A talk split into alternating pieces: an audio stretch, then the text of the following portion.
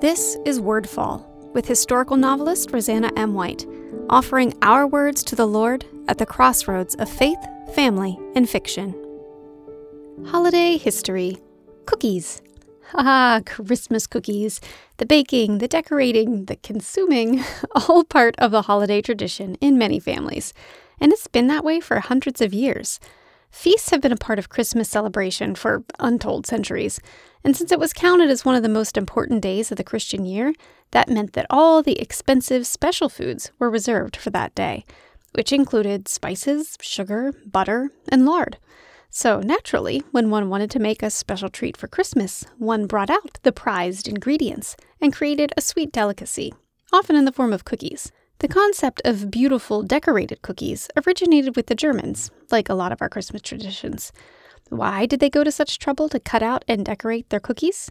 Because they then used them as decorations on the tree. Cookie cutters became widely and cheaply available in the late 1800s, helping the tradition to spread. So when did we start leaving these sweet treats for Santa? Interestingly, that only dates to the 1930s in America.